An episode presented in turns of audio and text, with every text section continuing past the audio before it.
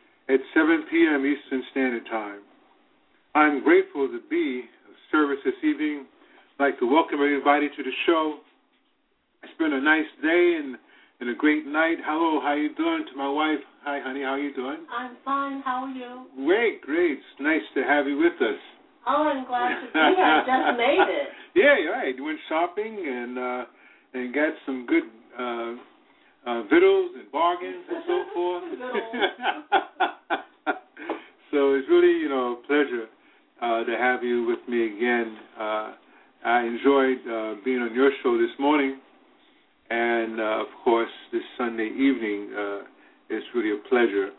And I must say again that I'm grateful to be of service uh, through this venue. And we give thanks to the One Most High, my ancestors, my guardians, my mother in law, and again, indeed, my wife. I'm uh, an interfaith minister, a Reiki practitioner, a shaman, and a marathon runner. And as an internet on entrepreneur, I sell African drums from my website, so I invite you to uh, please feel free to visit my site, which is Drums of Change, or just simply drumsofchange.com. On our last show, I talked about uh, vegetarianism and religions of the world and, and how that impacts upon our overall health. And uh, in future shows, I will touch upon that again. And I also must mention that two weeks ago, um, we were very pleased to have our special guests, uh, Professor Vincent Marway and, and Brother Philip Luizzi. He, they were with us and uh, shared some very insightful and very exciting uh, information. The topic of discussion uh, during that time was um, dealing with the uh, social economic development – of Africans throughout the African diaspora. And needless to say, it was a very informative session, and we also look forward to having them as guests again. As a matter of fact, uh, this next coming um, Sunday, December 18th. Uh, and again, this show should prove to be equally as exciting and informative as the last one. With regard to this evening's show, uh, we're talking about The Seat of the Soul, a book titled The Seat of the Soul, which basically covers the human spirit, uh, the subject that inspires one to realize the unlimited perceptions of reality. And be it from a Western European or an Afrocentric perspective, we have the opportunity to explore perceptions and values from a holistic platform of discussion. Today, or should I say this evening, we will discuss and review a book authored by Gary Zukav titled The Seat of the Soul. And in future shows, we shall discuss books written by Dr. Amos Wilson uh, titled The Falsification of the African Consciousness, uh, Dr. Joy DeGruy, a book titled uh, Post Traumatic Slave Syndrome America's Legacy of Enduring Injury and Healing, uh, Brother Dr. Wade Nobles the Africanity and the Black Family, the development of the theoretical model, Brother Na'im, Dr. Na'im Akbar, the psychology of slavery, and finally Dr. Jeffrey de Gardere in his book titled Post Traumatic Slavery Disorder. And with the same extraordinary skill that he used to mystify, and this is a quote, with the same extraordinary skill that he used to demystify scientific abstraction and the new physics of today, Gary Zukav, the award winning author of the Dancing Wu Li Masters, here takes us on a brilliant and penetrating exploration of the new phase of evolution that we have now entered. Zukav explains that we are evolving from a species that pursues power based upon the perceptions of the five senses, which is basically external power, into a species that pursues authentic power, power that is based upon the perceptions and values of spirit. He shows how the pursuit of external power has produced our survival of the fittest understanding of evolution and generated conflict between lovers, communities, and superpowers and brought us to the edge of destruction. And using his scientific, uh, should I say, his scientist's eyes and philosopher's heart, Zukav shows how infusing the activities of the lives in reverence, compassion, and trust makes them come alive with meaning and purpose. He illustrates how the emerging values of this spirit are changing marriages into spiritual partnerships, psychology into spiritual psychology, and thusly transforming our everyday lives, as quoted by Dr. Brian Weiss. So I invite you, and I'm happy to have you this evening. I invite you to press the number one on your keypad if you wish to share some thoughts with us, join in our chat room discussion as well as the discussion here live on the show. And uh, we're looking forward to reading uh, excerpts from the book titled The Seat of the Soul by Gary Zukav. At this moment, I will take a short break, and when we return, we will start uh, sharing some readings and thoughts from the seat of the soul.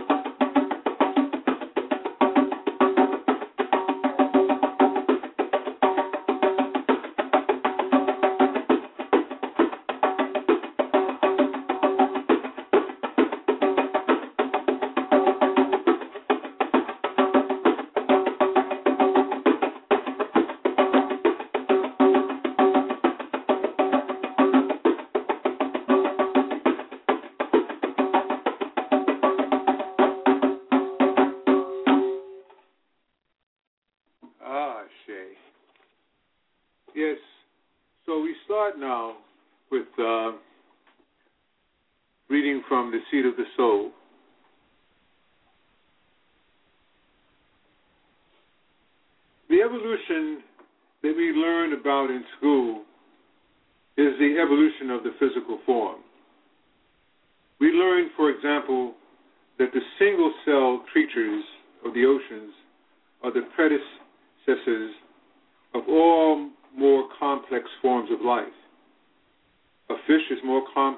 and therefore more evolved than a sponge. A horse is more complex and therefore more evolved than a snake. A monkey is more complex and therefore more evolved than a horse. And so on, up to human beings, which are the most complex and therefore the most evolved life forms upon our planet. We were taught in other words, that evolution means the progressive development of organizational complexity. And this definition is an expression of the idea that the organisms that is better best able to control both its environment and all of the other organisms in its environment is the most evolved. Indeed, survival of the fittest means that the most evolved organism is a given in a given environment is the organism that is in the top of the food chain in that environment. And according to this definition, therefore, the, org- the organism that is most able to ensure its own survival is most able to serve its self preservation is the most evolved. We have long known that this definition of evolution is inadequate, but we have not known why. When two humans engage one another, they are, in terms of organizational complexity, equally evolved. If both have the same intelligence, yet one is small minded, mean, and selfish, while the other is magnanimous and altruistic, we say that the one who is magnanimous and altruistic is the more evolved.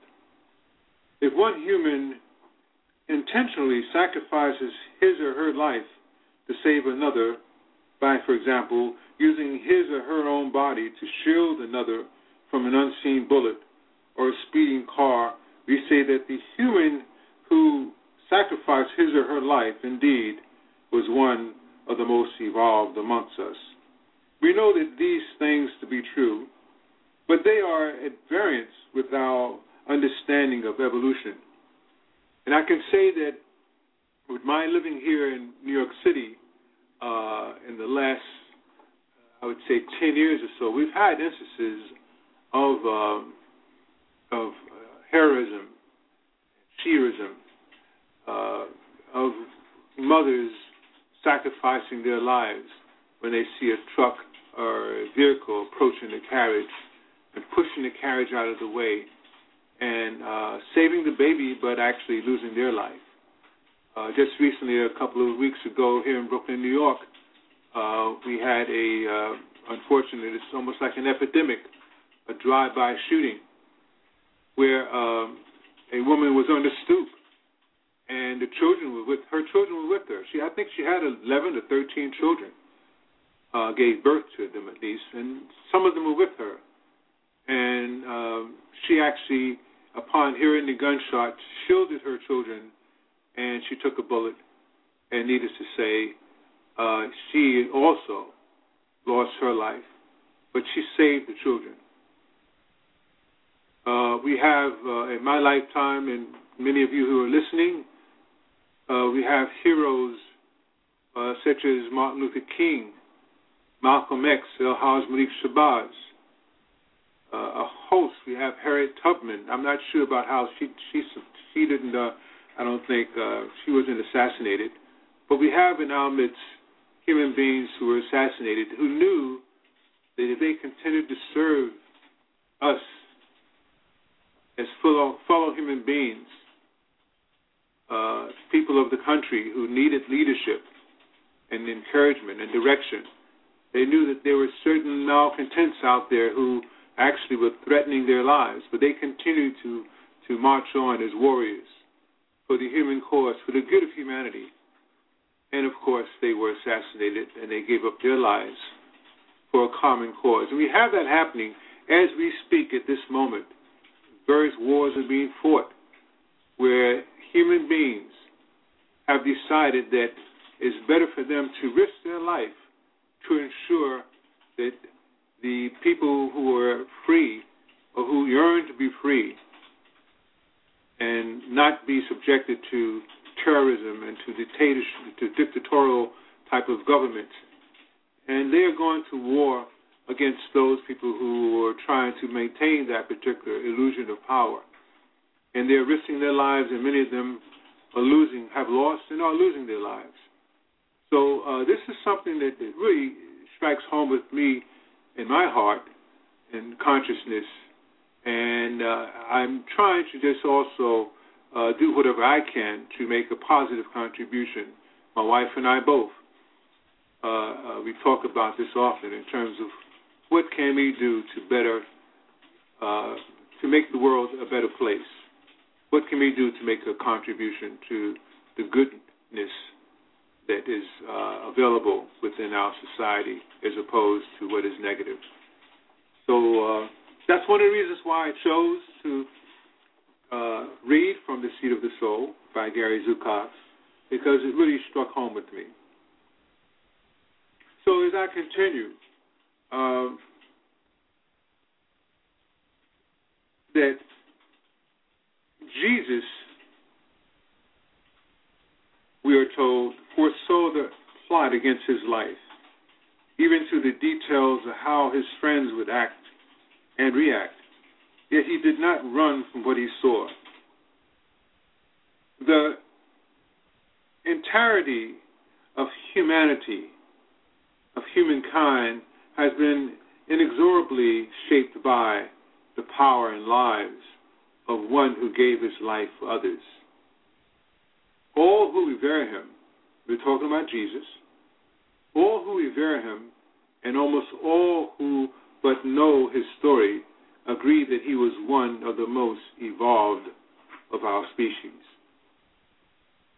Our deeper understanding tells us that a truly evolved being is one that values others more than it values itself. And that value has that values love more than it values the physical world for what it is in. We must now bring our understanding of evolution into alignment with that deeper understanding. It is, it is important that we do this because our current understanding of evolution reflects the phase of evolution that we are, are now leaving behind. And by examining this understanding, we can perceive how we have evolved up to now and what we are new, or should I say, what we are now in the process of leaving behind. And by reflecting upon a new and expanded understanding of evolution, one that validates our deepest truths, we can see what we are evolving into and what that means in terms of what we experience and what we value and how we act. Our current understanding of evolution results from the fact that we have evolved until now by exploring physical reality with our five senses. We have been up until now five sensory human beings, and this path of evolution has allowed us to see the basic principles of the universe in concrete ways. We see through our five senses that every action is a cause that has an effect, and that every effect has a cause. We see the results of our intentions. We see that rage kills, it takes away breath, the life force, and it spills blood, the carrier of vitality. We see that kindness nourish, nurtures. We see and feel the effects of a, of a snarl and a smile. We experience our ability to process knowledge. We see, for example, that a stick is a tool. And we see effects of how we choose to use it. The club that kills can drive a stake into the ground or to hold a shelter. The spear that takes a life can be used as a lever to ease life's burdens. The life that cuts flesh can be used to cut cloth. The hands that build bombs can be used to build schools. The minds that coordinate, coordinate the activities of violence can coordinate the activities of cooperation. We see that within the activities of life are infused with reverence. Uh, they came alive with meaning and purpose. We see that when irreverence is lacking, or should I say, reverence is lacking from one's activities, the result is cruelty, violence, and loneliness. The physical arena is a magnificent learning environment. It is a school within which, through experimentation, we come to understand what causes us to expand and what causes us to contract, what causes us to grow and what causes us to shrivel, and what nurtures our souls and what depletes them, and what works and what does not work. And we go on to say, or he goes on to say, when the physical environment is seen only from the five sensory point of view, the physical survival appears to be the fundamental criterion of evolution because no other kind of evolution is detectable. It is from this point of view that survival of the fittest appears to be synonymous with evolution, and physical dominance appears to characterize advanced evolution. When perception of the physical world is limited to the five sensory modality, the basis of life in our physical arena becomes fear. Power to control the environment and those within the environment appears to be essential. The need for physical dominance produces a type of competition that affects every aspect of, of, our, of our lives. It affects relationships between lovers, between superpowers, between siblings, and between races, between classes, and between sexes. It disrupts the natural tendency towards harmony between nations and between friends. In the same energy that sent warships to the Persian Gulf sent soldiers to Vietnam and crusaders to Palestine, the, the energy that separated the family of Romeo from the family of Juliet is the same energy that separates the racial family of the black husband from the racial family of the white wife. The energy that set Lee Harvey Oswald against John Kennedy is the same energy that set Cain against Abel. Brothers and sisters quarrel for the same reason that com- corporations quarrel. They seek power over one another.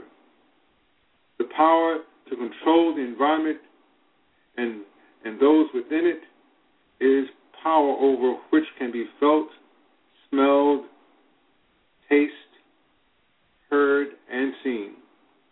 And this type of power is external power. External power can be acquired or lost, as in stock market and as in uh, an election. And we're experiencing right right now a, a fluctuation of the stock market. Um, we are, you know, struggling not to be in a depression uh, for the last two years, going on three years, because of fluctuation. We have a world economy. European countries are now struggling to form a united uh, economic front.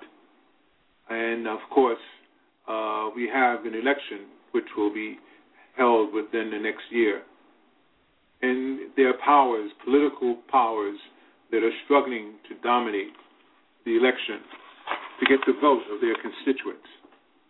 So, indeed, um, is something to say about the illusion of power.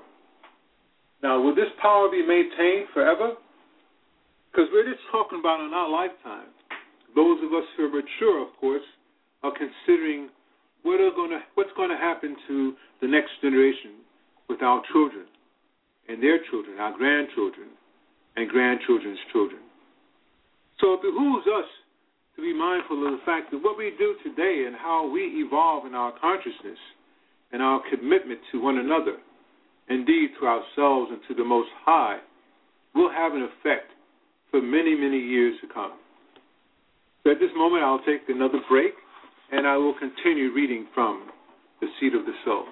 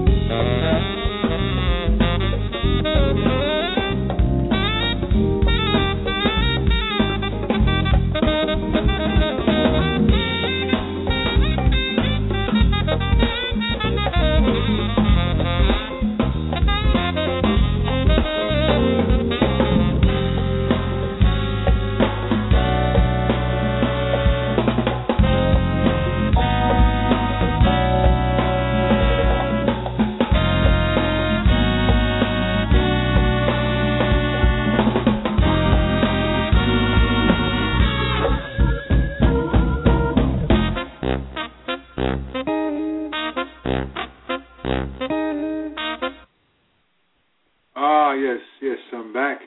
I really like that tune. That's called Eddie's Theme. My wife, uh, Spirit Change, really gave me a good treat by uploading that and uh, having that as a theme for our show. I'm very grateful for that. Uh, I must also this acknowledge that uh, we're celebrating uh, the birthday of a giant in jazz, He's one of my first uh, favorite pianists, um, Brother Baba Dr. McCoy Tyner. Uh, it is his birthday today. I'm not sure how old he is, but uh, his brother has been in there for many years, and he used to be um, John Coltrane's pianist. And uh, I, I, love the brother, and I, I sent him uh, energy and prayers of a healthy and joyful birthday and a long, continued long life. So, Thanks, honey, for uploading. it is You're welcome. Yeah, it was really a pleasant surprise. yeah. Uh, so I, am pretty excited about reading, uh, continuing to read *The Seat the Soul* by Gary Zukav. Uh, do you have anything to share? Um, well, I'm enjoying I'm enjoying the book so far. I was listening to what you were saying. You were giving a lot of examples about the same energy that separates people. Mm-hmm. You know, the same energy that separates the um, relative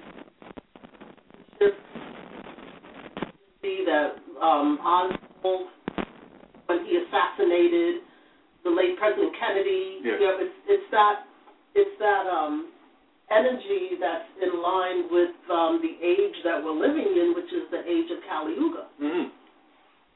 So I, I just found that to be interesting from the perspective of Gary Zukav. I, I haven't read that book, mm-hmm. but so far what I'm hearing is, you know, makes my antenna go up. Yes, absolutely. And uh, uh, it's interesting you mentioned Kali Yuga, which is uh, more than 2,000 years uh, of conflict. And um, we're just in the beginning of that. So, and I was just, it's just synchronicity. I was just talking about how we need to be concerned about our children – and our children's children's children's grandchildren, you know, on to the next, you know, hundreds of years. And what we do now can have a positive or a negative effect. So uh, reading this book hopefully will be an inspiration to really bring it home how important it is for us to do the right thing. And we don't want our successors to blame us for bringing them into a big mess.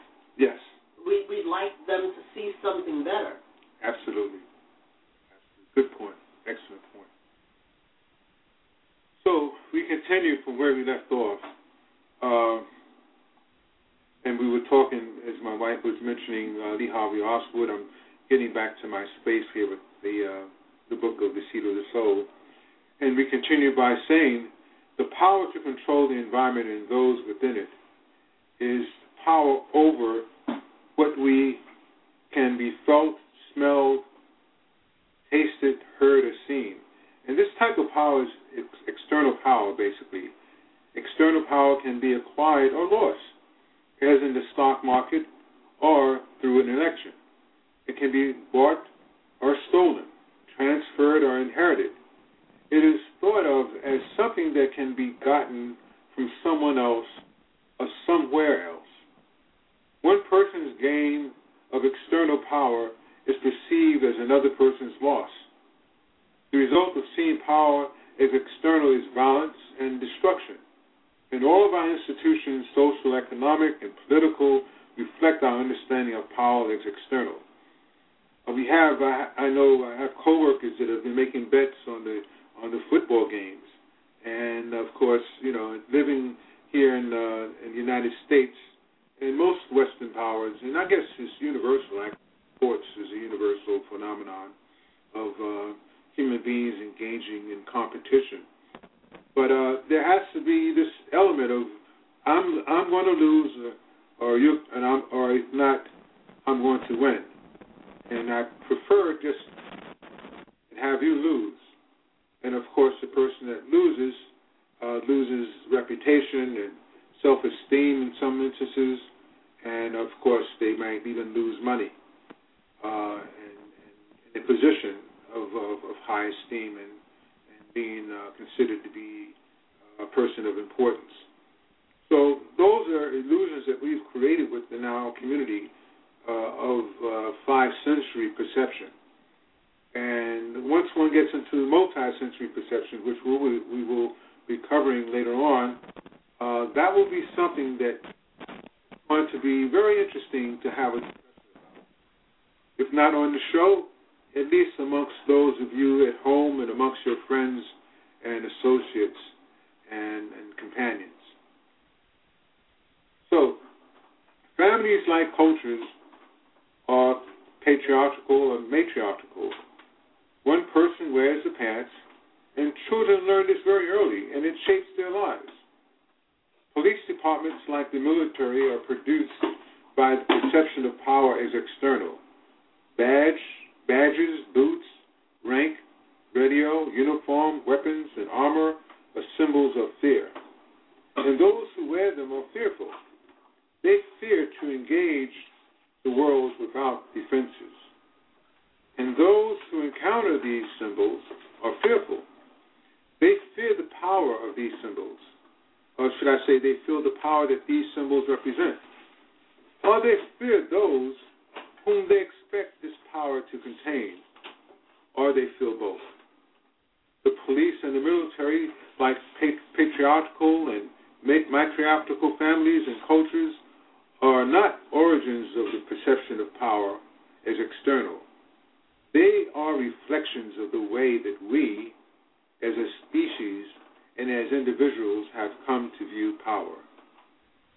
The perception of power as external has shaped our economics. The ability to control economics within communities and within nations, and the ability to control the trans- transitional or transnational economy of the world is concentrated in the hands of a few people. We see that uh, reflecting through the so called Occupy Wall Street phenomenon, where the 99%, those representing the 99%, are now collectively protesting throughout the world. It started here in New York City and Wall Street, and it now has uh, spread uh, exponentially through other states and cities and here in the United States, and indeed in other countries throughout the world. So it's going to be interesting to see how uh, this protest uh, eventually evolves. I'm very curious to see how that happens and to what degree. So as I continue with The Seat of the Soul by Gary Zukav, he states that to protect workers from these people, we have created unions. To protect consumers, we have created bureaucracies in government. To protect, thank you, honey, to protect the poor, we have created welfare systems. And this is a perfect reflection of how we have come to perceive power as the possession of a few while the majority serve it as victims. Money is a symbol of external power, and those who have the most power have the most ability to control their environment and those within it. And while those who have the least money have the least ability to control their environment and those within it. And money is acquired, lost, stolen, and inherited and fought for.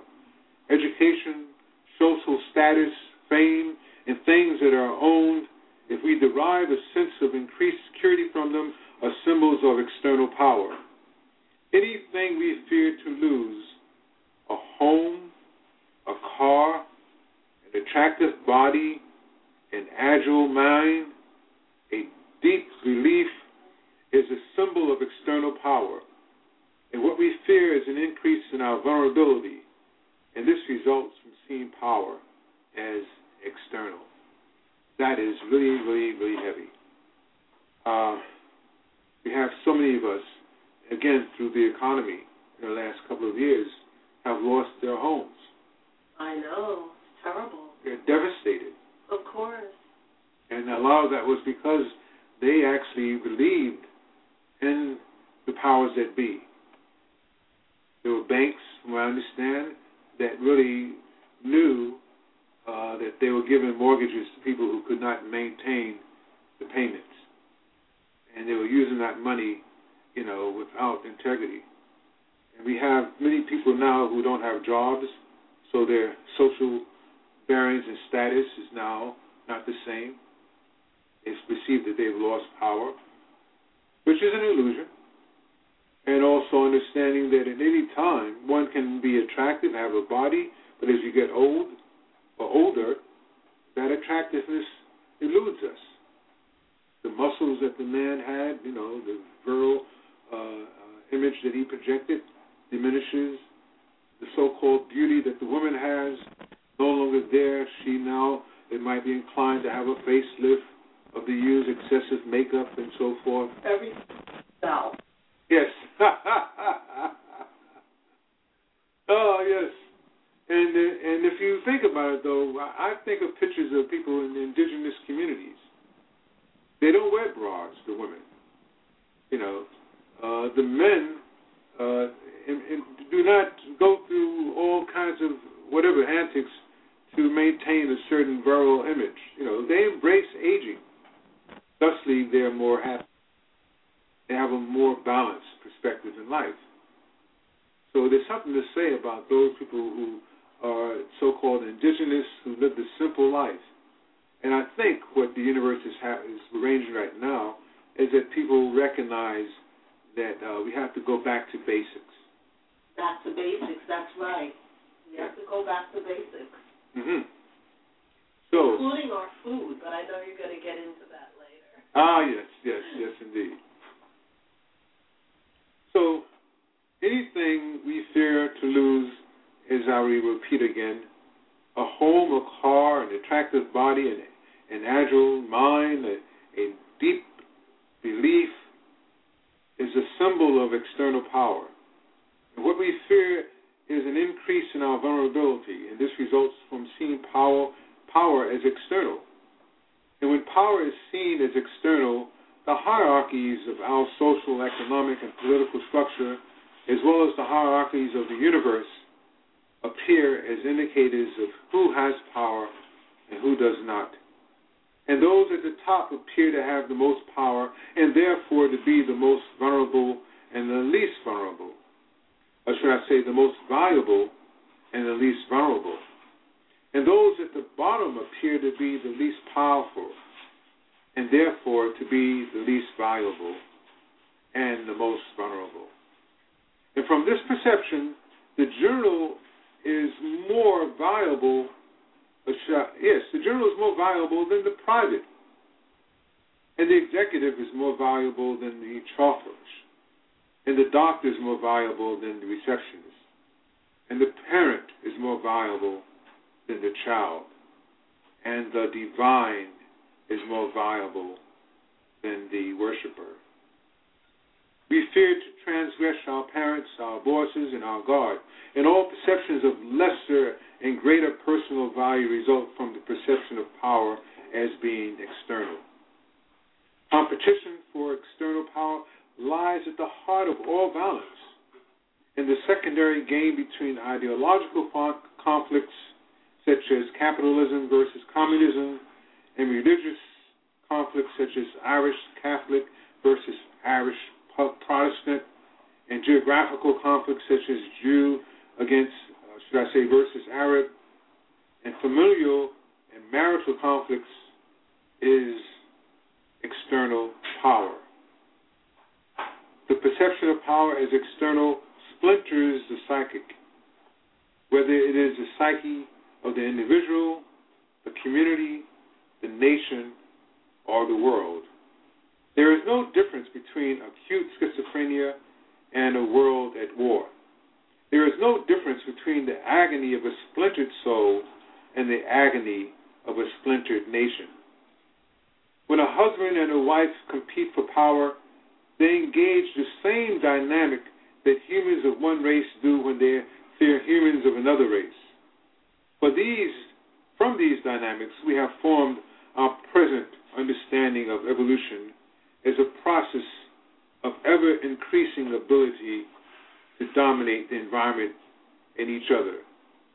And this definition reflects the limitations of perceiving the physical world with only five senses. It reflects the competition for external power that is generated by fear.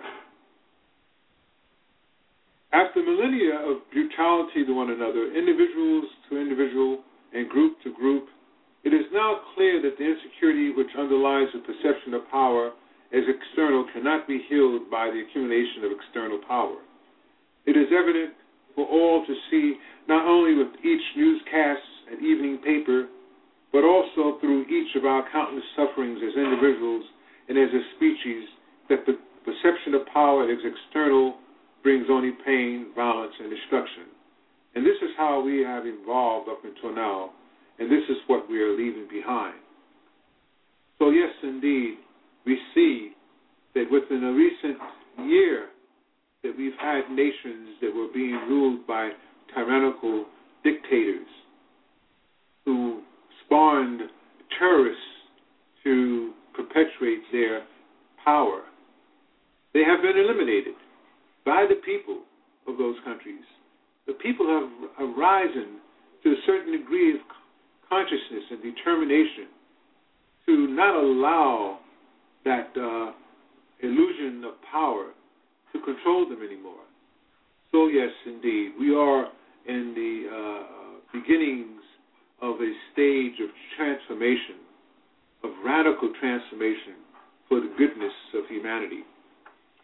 I must say before I take a break that uh, for those of you who are listening for the first time, that uh, the reason why I've chosen to uh, uh read from books such as The Seat of the Soul by Gary Zukav and other books such as uh, uh, Of Water and Spirit by Dr. Malidoma Patrice Somé, and, and a host of other books by authors that are very renowned is that many of us throughout the world uh, do not have access to these books. There are no libraries, no bookstores, and even if there are, some of them don't have the money to be able to afford to purchase the books. And then, of course, we have those of us who cannot read, uh, either because of lack of education or because they're blind. So uh, I've chosen, my wife and I both have chosen to pick books from time to time to feature on our Blog Talk Radio show so that indeed we can facilitate those who are uh, being challenged of having access to books such as The Seat of the Soul. And of course, also to uh, generate and stimulate a dialogue so that we can exchange thoughts and ideas and uh, and hopefully have a healthy discussion for the betterment of our communities, uh, locally as well as throughout the uh, African diaspora and throughout the world. So at this point, I'd like to take another break. And I again thank you so much for uh, taking the time from your Sunday evening to share with us as we continue reading from the seat of the soul.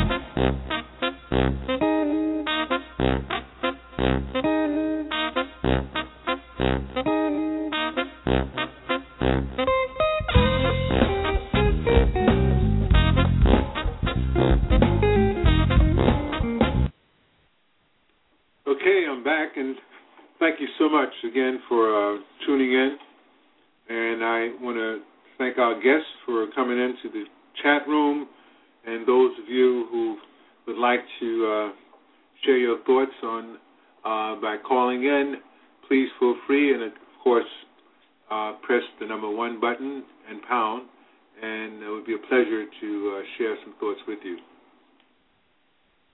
I continue now with the seat of the soul, and uh, Gary continues by saying, "Our deeper understanding leads us to another kind of power."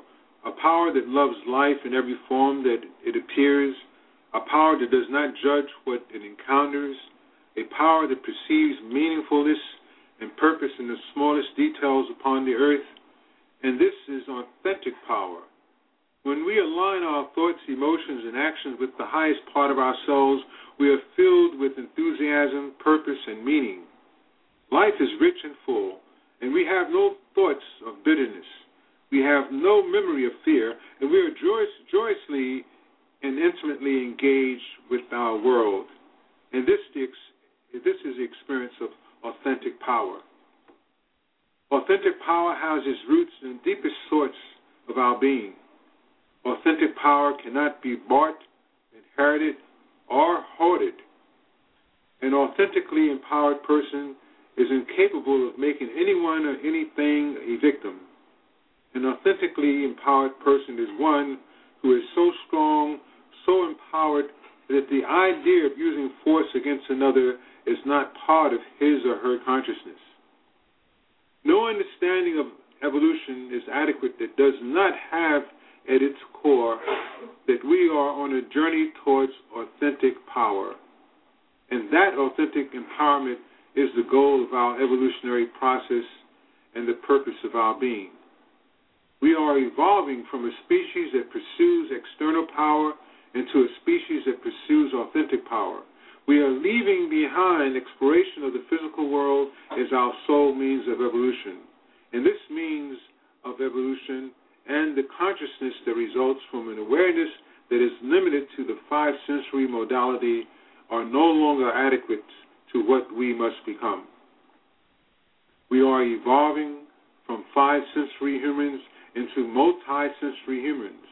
Our five senses together form a single sensory system that is designed to perceive physical reality.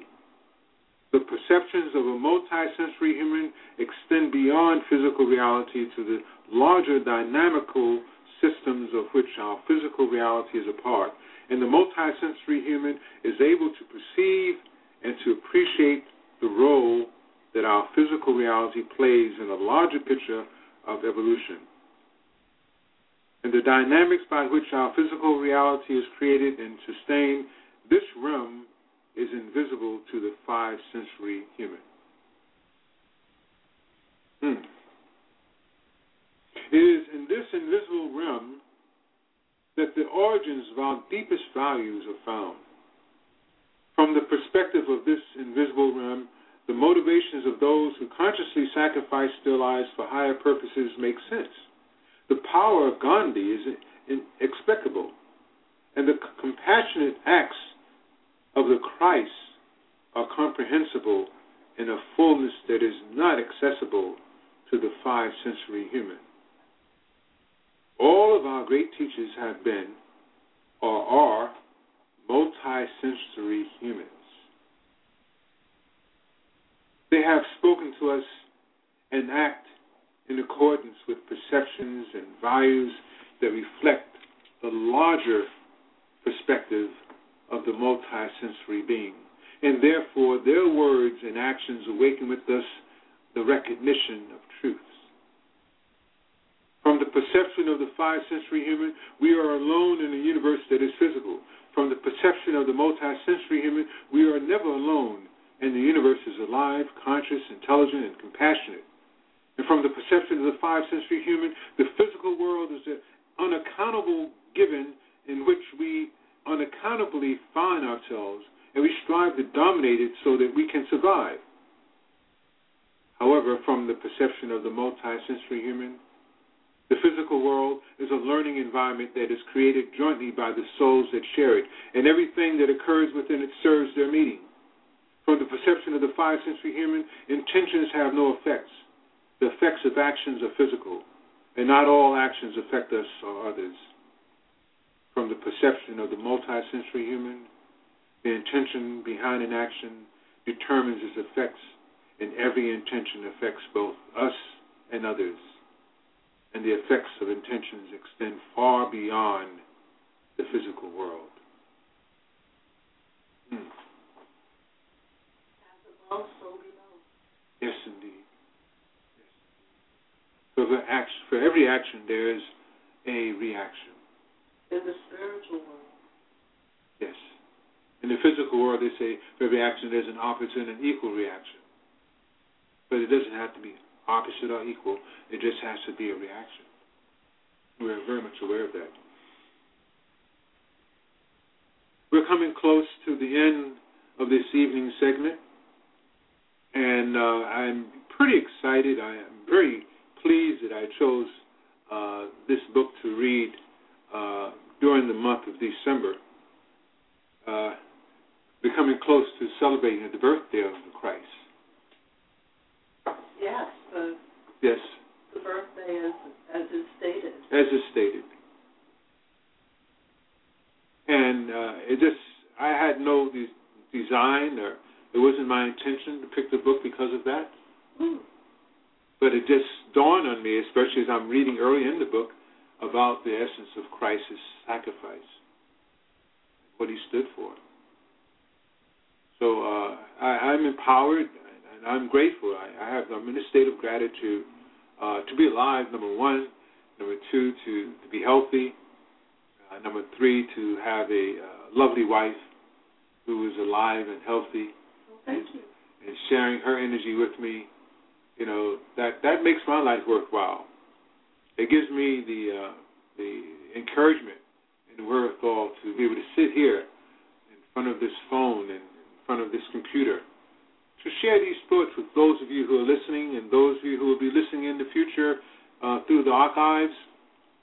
Indeed, uh, you know, I, I'm just excited about all the possibilities of us moving ahead uh, and, and reading this book that uh, that Gary Zukav had the blessings and the wherewithal to uh, put pen to paper and to share his thoughts with us and his revelations.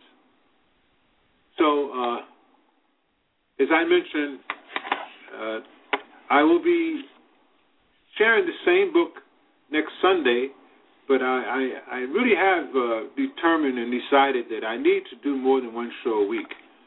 So uh, it has not yet been decided, but I will be posting on my Facebook. Those of you who are Facebook friends of mine, please uh, uh, look forward to updated postings in terms of the dates that I will choose to uh, to air uh, uh, additional shows, so that indeed this month can be the beginning of of uh, a new a new page, no pun intended, of of grassroots holistic health show. And and also, I must also say that my wife and I we decided today that we're going to do a New Year's Eve show. Yes. So I'm pretty excited about that. I'm excited about it as well because our show last New Year's Eve the turnout was incredible. I didn't expect that volume of guests because it was our first show, and I'm assuming people are going to be going out and doing things, and so many wonderful people chose to share their New Year's Eve with us on the show. Yeah, that was isn't that great? So I'm certainly looking forward to another year, a second year of our. This will be our second annual mm-hmm. New Year's Eve celebration, where we can bring in the New Year's in a safe way. Yes. We want everyone to be safe. We want everyone to have a good time. Our show last year was multicultural. It's going to be the same this year. Mm-hmm. And it was just so wonderful. I'm so excited. I can't wait. yes, yes. Safe and healthy. Safe, healthy. Yes. And dealing with higher self and higher consciousness. Spirituality, Spirituality. from all cultures. Yes, indeed. It was so wonderful. Mm-hmm. So we're, I'm just really hyped up for that. Yes, yes, so am I. So am I. Uh, again, with, with, that in mind, uh, I must share with you the fact that my wife, uh, Spirit Change, Queen Mother Spirit Change, has her own show uh, every Sunday. Uh, would you care to share some thoughts about that? Well, I just look forward to um, our listeners joining us Sunday mornings. As you know, my well, I shouldn't say as you know, we have some new listeners tonight, mm-hmm. but uh, my husband Baba is um, my co-host on my Sunday morning shows, and uh, he also talks about health tips when time permits. The show is New Spirit Talk Radio, 9 o'clock a.m. each Sunday morning, 9 o'clock Eastern Time. Mm-hmm. And I must also add that uh, my wife, uh, she offers free introductory metaphysical workshops in the New York City area. So if any of you are interested in learning uh, divination, candle work, or meditation, she also provides guidance as how to set up an altar along with various rituals. And she also conducts a free uh, a support group for those diagnosed with type 1 or type 2 diabetes, uh, their families and their care- caretakers. And this support group is built on a holistic and spiritual principles, and she, did, she distributes a holistic remedy for diabetes, which she has personally used herself. And it is available for purchase in person in the New York City area or online at her website, which is, is www.thenewdiabetessolution.com. So please feel free to contact her for additional details, or you can contact me as well. I um, also would like to uh, inform you that uh, with the holidays approaching, especially Kwanzaa. Uh, I have a website, Drums of Change, drumsofspirit.com, or merely drumsofchange.com, where um, I have a link where you can purchase drums. And it is my intention, uh, the mission of my company is to have a drum in every African, uh, every household of African descent, especially, to have a drum, and eventually, if not, uh, if they don't have, a, a designated drummer, and that drummer will perform at all events from the birth of a baby, birthday, to the opposite of uh, the family experience in life of someone who's transitioned, to have the drum present and, and if possible, to have it uh, played by a designated drummer. And of course, any other significant event that happens in between that time. All right? Uh, my wife has an announcement to make uh, in addition to what we just spoke about. Next Saturday, which is December 17th, my husband is going to be ministering with his drum at Bridge Street AME Church, 277 Stuyvesant Avenue, Brooklyn, New York. Um, the Sunday Church School is doing a presentation of One Night in Bethlehem. And uh, if you can make it, I know that you'll really enjoy the event. And again, it's next Saturday, December 17th. The event starts at 10 o'clock a.m. And um, the location is Bridge Street AME Church, 277 Stuyvesant Avenue, Brooklyn, New York, 11221. Great. Thank you for uh, for sharing that. Um, and as I mentioned again, I, I reiterate that uh, we have drums at my which are being sold from my site, uh, professionally made drums from uh, countries such as Ghana and Kenya, Tanzania, Tanz- Tanzania. Um, price points at very very reasonable uh, rates from $19, $29, $50 on up to, of course, to larger drums uh, to a couple of hundred dollars. But you can get drums for your children or first-time drummers for as little as $25, $29, $30. And they're shipped. Some of the drums also are being sold, including shipping, shipping costs included.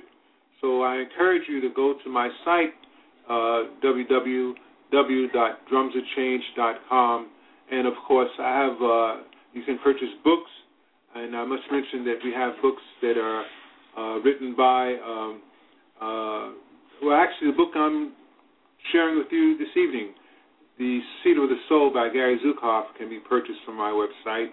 And then uh, books by uh, Brother Dr. Malidoma Somé, uh, The Seat of the Soul, I'm sorry, uh, Water and the Spirit, and, um, and The Healing Wisdom of Africa.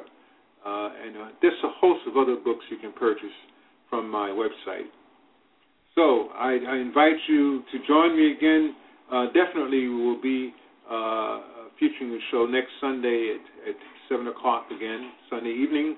And I, as I mentioned, stay tuned, uh, and I will have additional days uh, beginning this week in which I will be featuring uh, my show and continuing reading from The Seat of the Soul by Gary Zukav.